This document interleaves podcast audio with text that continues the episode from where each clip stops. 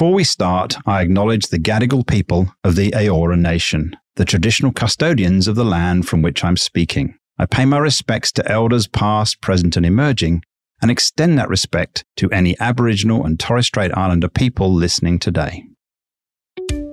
In our daily life, the decisions we make define us and the experiences we have. But decisions are often complex, can involve multiple people, present various outcomes, and call upon judgment and experience. Welcome to the Decision Clinic podcast with me, Paul Gordon, CEO and founder of Catalyze APAC, with almost 20 years' experience leading decision making transformation and author of Hard Decisions Made Easy. Learn how to overcome problems by making great decisions and listen as I sit down with real people to discuss and diagnose real problems. Julia Cookson, welcome to my decision clinic. Thank you for coming to bring to me your decision challenge, your decision ailments. You know, really my commitment here today is to give you some freedom in your decision making and, and hopefully a diagnosis that you can take away and put into practice. And that'll kind of help you with whatever it is you're dealing with. And I've seen your pre-clinic questionnaire. So thank you for providing that. But I'm really interested to hear, I guess, what ails you. And maybe a good place to start is if you can just tell me a little bit about yourself, the context, you know, what, what has you here today? Thanks, Paul. And it's a pleasure to be here. So I am chair of a little company called Project Respect. I was invited to apply for my current role as chair I think mid last year, so mid 2021, and joined the board after a recruitment process in November 2021. At the time, I was drawn to the challenges of expanding my experience chairing, and I inherited an, an experienced board that was already in place, so it was established. But I also wanted to gain more experience in the sector I hadn't sort of played in before. I guess Project Respect is um, provides. It was founded in 1998, so it's been around a while. It's an intersectional and non-faith based um, support service for women who find themselves trafficked into the sex industry here. And so, I mean, I know from my executive experience with predominantly female workforces, I know an awful lot about, I guess, female dominated workforces. I've been familiar with mental health, housing, uh, family violence, and child protection, for example. And at the time when I took on the chair role, I was in Parliament and I was watching the decriminalisation bill going through the houses. Oh, I had a few concerns about that piece of legislation because it has unintended consequences for our client base. The unintended consequences for our client base is that the focus of the legislation is to validate sex work as an occupation, but also to elevate access to health support that they don't necessarily or didn't necessarily have. But it ignores people who are not um, making that decision to enter sex work by choice. So I was keen to integrate all of my background and bring it to solve some of the thorny issues for women who find themselves trafficked or as modern slaves. And I wanted to form relationships with the members of parliament and the government agencies that advocate for our client base. But what I didn't realise back then, in November last year, was that sex work has been completely left out of the National Plan for Modern Slavery and the National Plan for Family Violence. So there's absolutely no funding for support services for our client base. And that's been overlooked at every level of government, state and federal. So my role as chair has shaped me in ways that I hadn't really anticipated. right. Okay. I certainly sort of feel myself stepping back into my power as a chair and a female chair undergoing in an organisation undergoing a lot of transformation. And we're certainly advocating for a fairly marginalised and voiceless client base. At the stage, I think I can feel rather than visualise that we're on the cusp of moving the dial here. Right. But we're getting quite strong backlash from some of the advocacy type organisations in the sector particularly one called the Vixen Collective. Their mandate really is to advocate for sex work as a valid occupation and as a career by choice, and they're certainly getting an awful lot of support from Fiona Patten, who's a Member of Parliament in Victoria. So they don't have a clinical practice, which we do, and they don't accept our focus on trafficking. They don't think it's valid or required. And to me, you know, this is a billion dollar sector. A billion dollars. A billion dollars in Australia earned from trafficking, which I think is huge. And I don't think many Australians would understand that that's the size of the industry in their backyard. So I guess the problem I'm facing in there as chair is that Project Respect is facing a fairly tight funding situation. I think that's been caused by our failure across time to position itself consistently in a fairly fractured sector anyway we haven't really focused on the experience of our specific client group consistently. So they're largely women who come from the subcontinent, Asia, or Eastern Europe. And those are the backgrounds. Their visa status is fairly precarious. I guess across time, what the organisation's done when it's faced a funding shortage is that it's chased the grant dollar or the chased the funding dollar and really, at those points in time, I think it's lost its way and it's caused the organisation to lose its strategic focus on our specific client base or what we're there to do. And I think that's led to us confusing our clients, confusing the funders and the sector around what we are, our positioning, and what our service offering is. So, our core decisions, I think, are are we still relevant and to whom? And are we sustainable? That's the problem. Goodness, a knotty problem. And, you know, one of the things I always say in decision making is that context is everything. And so, you know, thank you for providing some of that context around the different aspects of legislation that sound like their intention against what you're uh, up to achieve. And I can imagine, so perhaps just to kind of question for you, you know, that tension, does that, is that what's also making the funding situation less certain or less confident? As in, if you're against one piece of legislation or in favor of another? I'm just interested in, in some of the factors that are driving the challenge of your decision, I suppose. I think yes, yes, and so certainly if we go back to the shaping of policy, the people who have done the research and are creating the policy positioning for state and federal government have not paid attention to this segment of the population in Australia. Now, they used to. So when the National Plan for Modern Slavery moved to, oh, I think it was, there's a new um, National Plan 2022 to 25. The previous one um, certainly worked with the NGOs and they had line of sight to this cohort of client. When it's moved now, the focus of that policy and that subsequent legislation has been corporates checking their supply chains. Right, yeah, yeah. To make sure that there's no modern slavery in there. So the focus went off the victim and onto the corporation. So I think that it's been an unintended um, outcome of people shaping policy without actually knowing what they're shaping. And then it's gone into legislation in Victoria. It's been picked up by people who are wanting to validate sex work as an occupation and have access to health, which is fine. We're not saying that that's as an organisation, we're not saying that that's a career you shouldn't or couldn't have. What we're saying is that the, there has to be choice in that, and for our client base, there's no choice. So I think it's been an oversight rather than deliberate.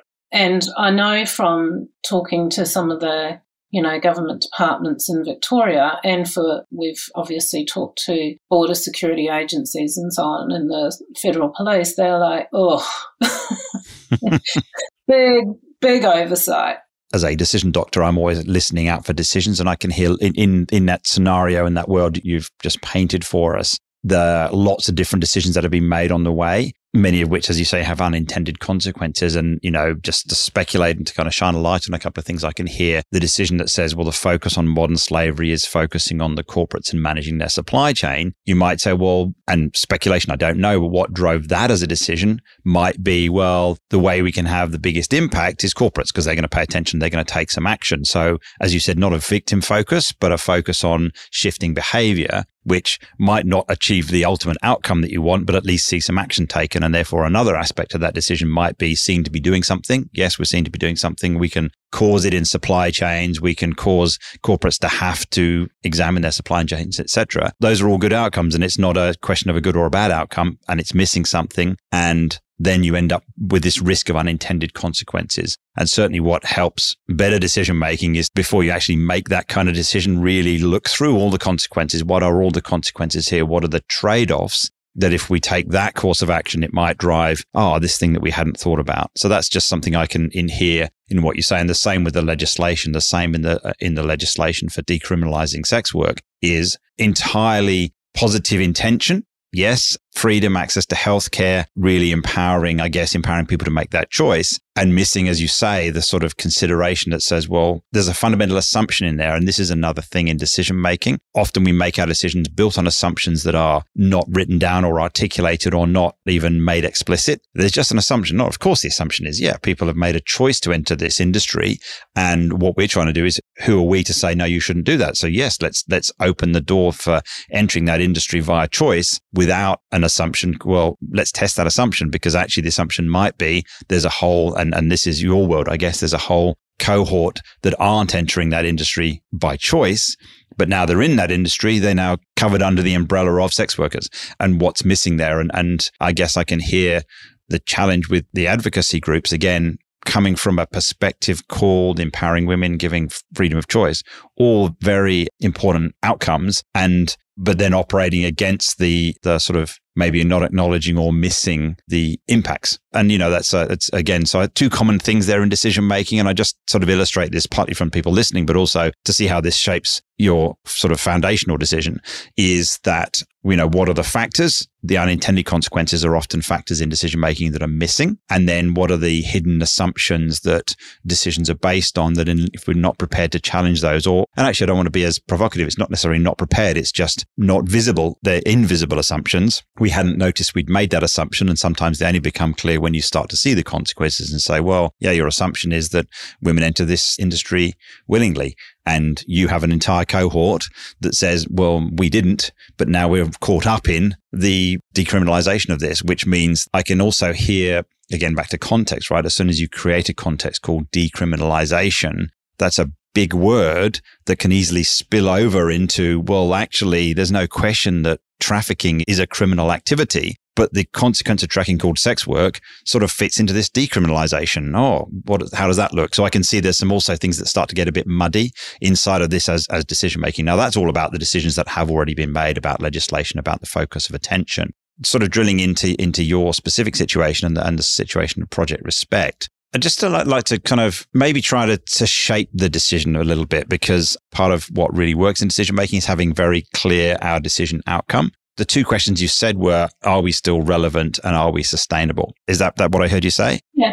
So how might that look like a decision? Because sort of sustainability might be an outcome from a decision. A decision might be we take a course of action that has a sustainable or not sustainable. And so it might be, um, this is a question for you just to kind of uh, see what's going on, is the assumption that kind of the status quo is unsustainable and therefore there's different courses of action we need to take to be sustainable. Is that where you're coming from? Yeah, that's where I'm coming from. I think the other thing I'd call out, which we haven't sort of touched on, is around the interface with family violence. Right. Because the coercive control is now criminalised within that space. And we would consider that our client base is probably at the tippy tip end of, of gendered violence and a lot of our cohort. So we can segment our client base into women who are picked up overseas and deliberately trafficked, and then women who are in arranged marriages or purchased brides that end up here and then are sold into this work effectively by the family that they end up in. Right. So those are the two lines. And I, I guess in both cases, there are structural problems. So if we go back to your question to me about sustainability. Yes, I agree that financial sustainability is the outcome, but it sort of feeds into are we as an organisation still relevant to that client base? And, uh, and can we as a discrete entity serve that client base? Or should we just amalgamate into another non-faith based organisation and become part of a bigger collective? Because at the moment our women are not being necessarily easily picked up. So I guess we have an education component, um, one educating the general public, educating the border security and the other agencies and corporates about what to look for. Right. What are the signs of someone who might be trafficked? Because they're not going to tell you. mm, they can't yeah. tell you.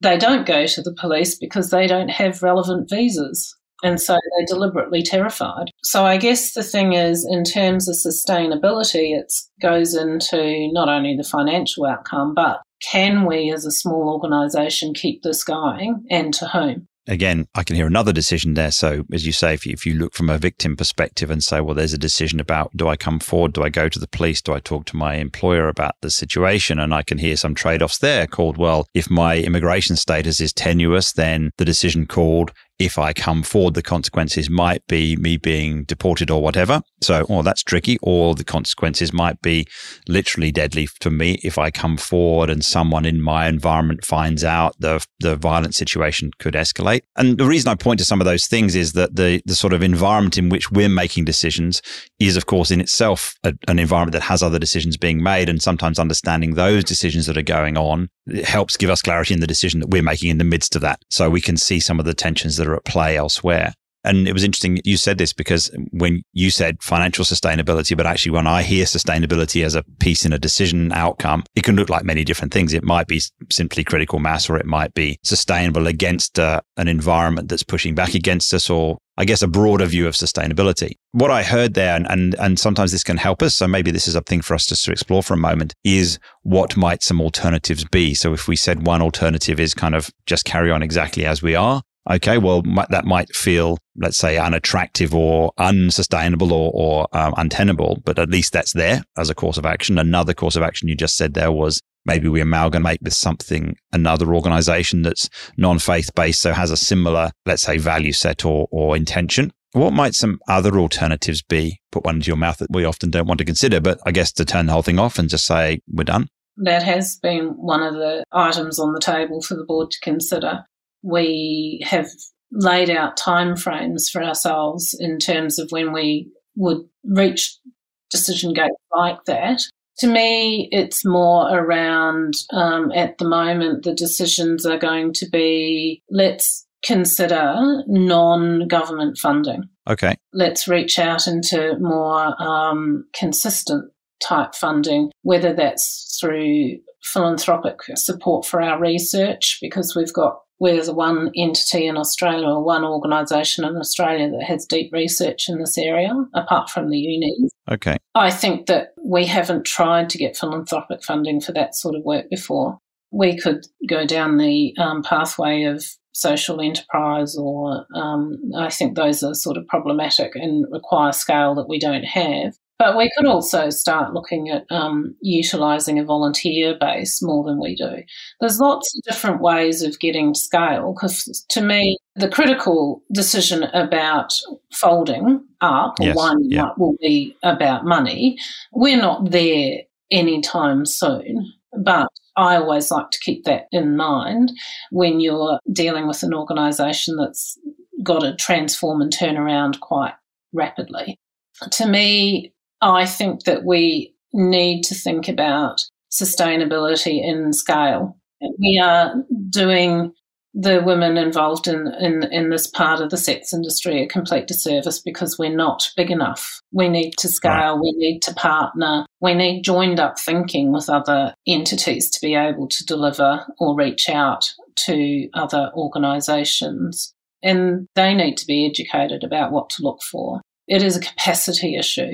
How do we get capacity? That's the big challenge at the moment. Do we go down the volunteer path? Do we go and partner with other agencies working in this space? I don't like to think of these things as an either or. No, no, no. The generosity in the end, Paul.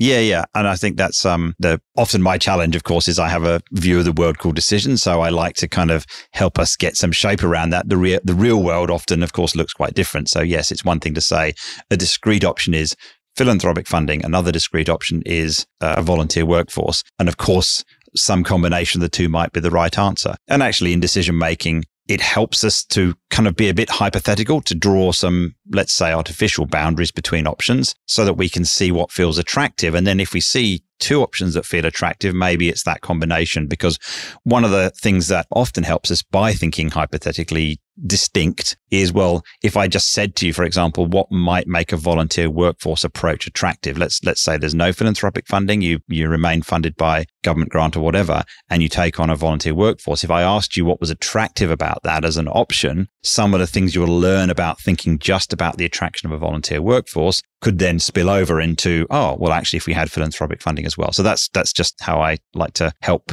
my patients think about the decisions that they're making. And of course, I'm not naive enough to think that, you know, the world, the real world actually comes at us like do X or Y or Z and that's the only choice. It's often very much grayer than that. So really interesting to hear that. One thing you just said there, which I just, I want to test. So an assumption I can hear behind this is actually the assumption is scale.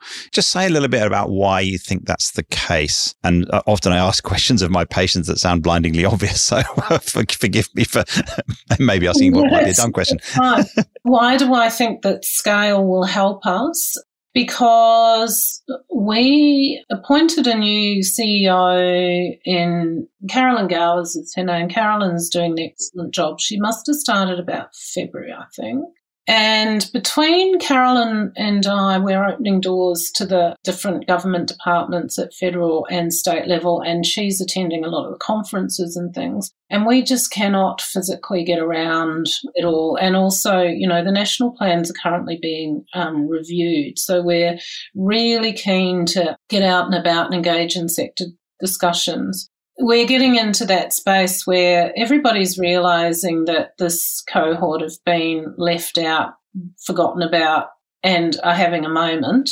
There's also suddenly a realization amongst the policymakers that this um, is a billion dollar sector for criminal activity. So they're all going, oh, we need more people on the ground to be able to advocate at grassroots level, at state and federal government level, and then at secretarial level in the departments. We just don't have enough people that can speak to that level at the moment and then also deliver services. So, one of the things that we are being asked to do more and more is provide education into Border Force, the federal police, right. Yep.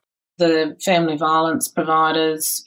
They start to become aware that they're missing signs, that they're missing. Most of our clients have actually been trying to engage at some level with a system for a very long time and haven't been picked up and haven't been recognised for being trafficked. My assumption is that we need more capacity than we've got to be able to reposition ourselves and pull ourselves back into the position that we used to occupy.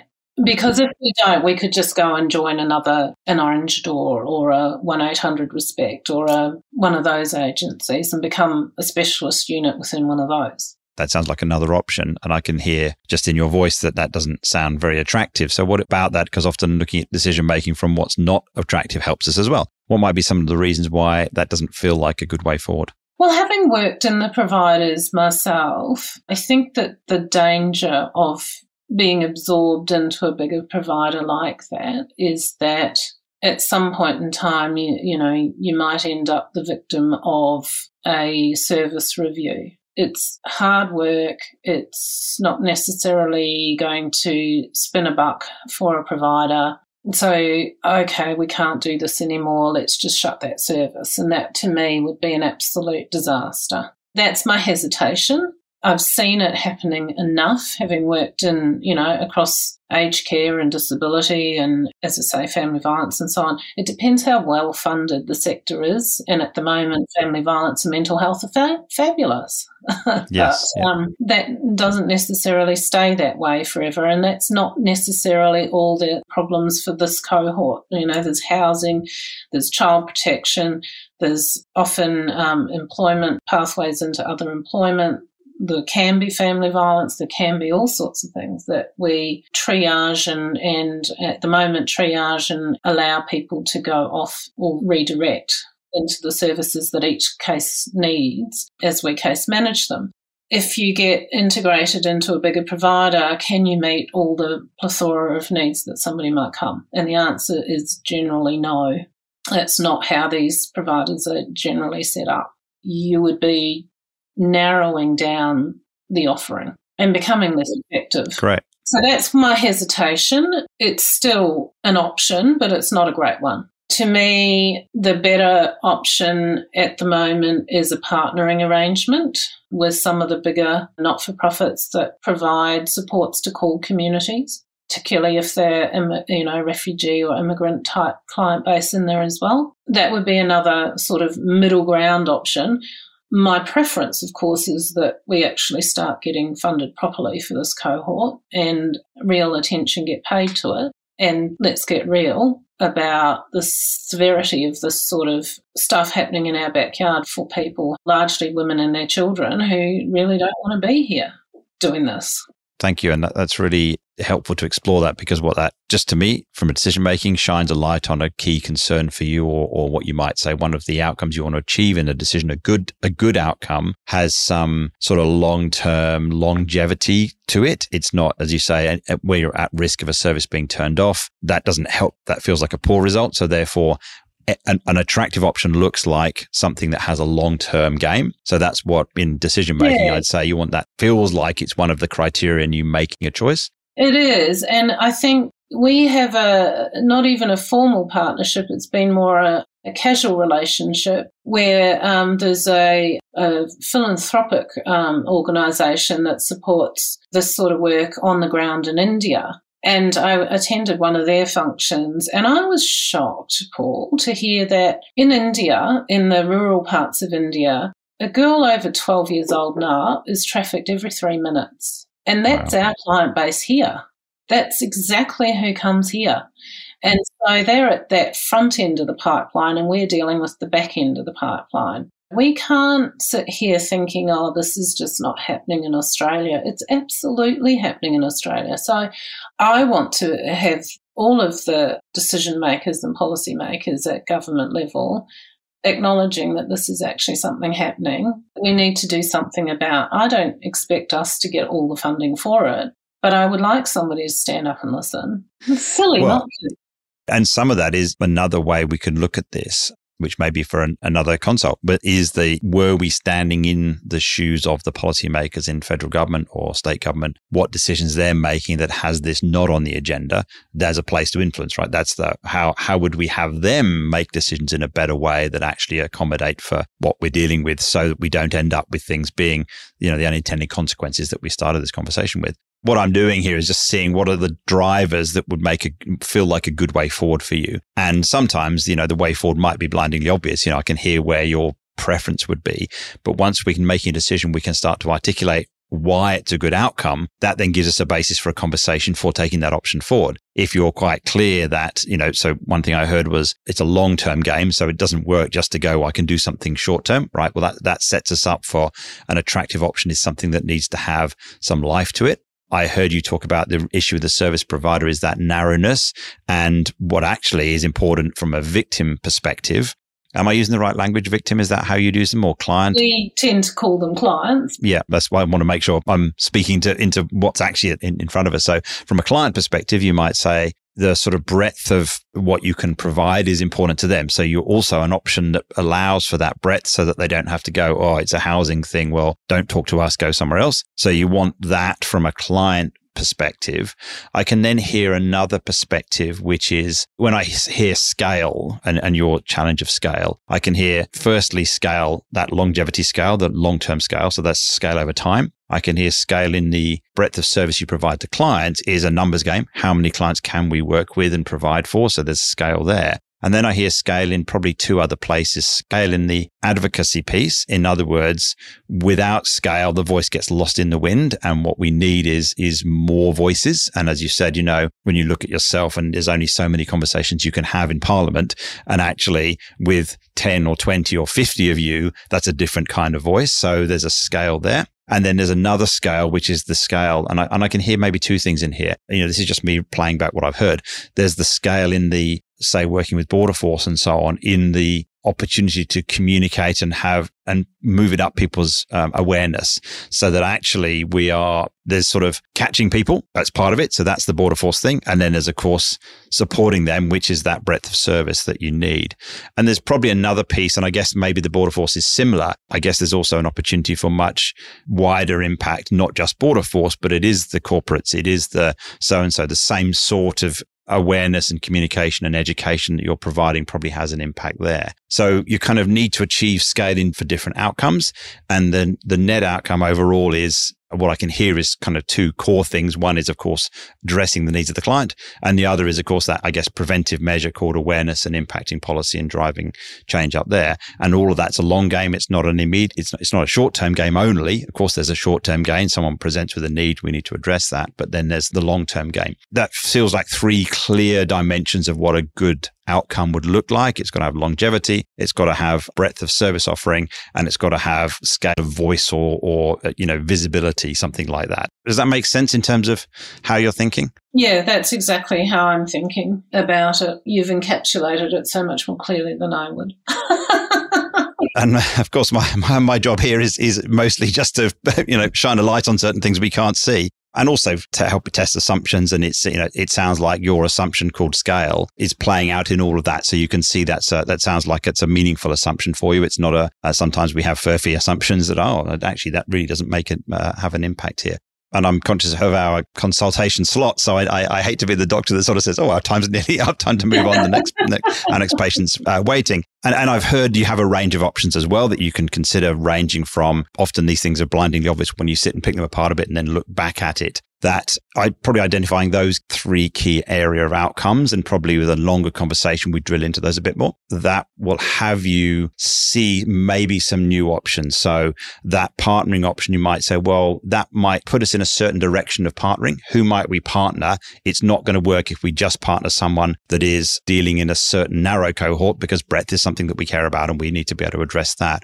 Or if we're going to partner with someone that's got a short term game, well, that's probably not the right partner for us. So it probably help you sort of pick apart who would we talk to. And also I can hear that if that sort of philanthropic way of funding. So if we just look at the money side of things, then that's starting to give you even some criteria as to where you'd look for that money, that conversation. Who's interested in a game that needs to have high visibility? Who's interested in a game that needs to provide a breadth of options for or support for clients and is a, is a client centered, holistic kind of solution? Who's interested in funding things that actually are going to be a long term outcome because they're not just interested in giving me the short term ROI seeing that can probably point you in some directions of some options. I think so. Have I missed anything or is there anything else on your mind? But, no, uh, but I, I am I conscious think... that the clock is ticking. I'm sorry. Yeah, yeah, yeah, yeah.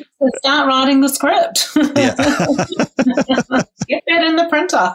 No, exactly, I think that's yeah. perfect, Paul. I'm really happy with that as um, as where we've landed. I think it's um, summarised some of the decision gates for me really, really well, and I think it would be helpful for people listening as well to sort of hear hear my conundrums and have you analyze, dissect, and put them into really clear pieces of work for us to go away and um, you know map out. Maybe what I need to do is come back with our homework of how we've gone and done that. And certainly, I'd very much welcome a follow up consultation to see how the prescription's playing out. This is a, a really interesting example of decision making where the topic, the impact you're having on the world is kind of undisputable. It's not like there's anyone going, well, this is why are you doing that? It's nonsense. This is irrelevant. You know, as soon as you say a billion dollars, you start, you know, every three minutes, those numbers are, it's clearly a really important thing you're doing. And the challenge sometimes is that level of significance and importance can get in the way of being able to make some decisions. It's, it's just like we can't see past the significance of the work that we're doing. So, Absolutely. so look, thank you for bringing this to me to have this conversation when it, you know, sometimes I'm sure it must occur to you to sit back and put your feet and go, it's all too hard and it's so important and just literally sit there crying in the corner going, what do I do? I'm glad you've come to this uh, clinic today. Thank you, Paul. I'm really grateful that you've given um, me the opportunity to do that as well because um, you're right. For all of us on the board, it's quite challenging because obviously we're uh, we've got a passion for the work and uh, and we've got a hairy, thorny problem in front of us. So it's a good group. But thank you. Thanks so much for coming in, Julia. Good luck. Let me know how you go.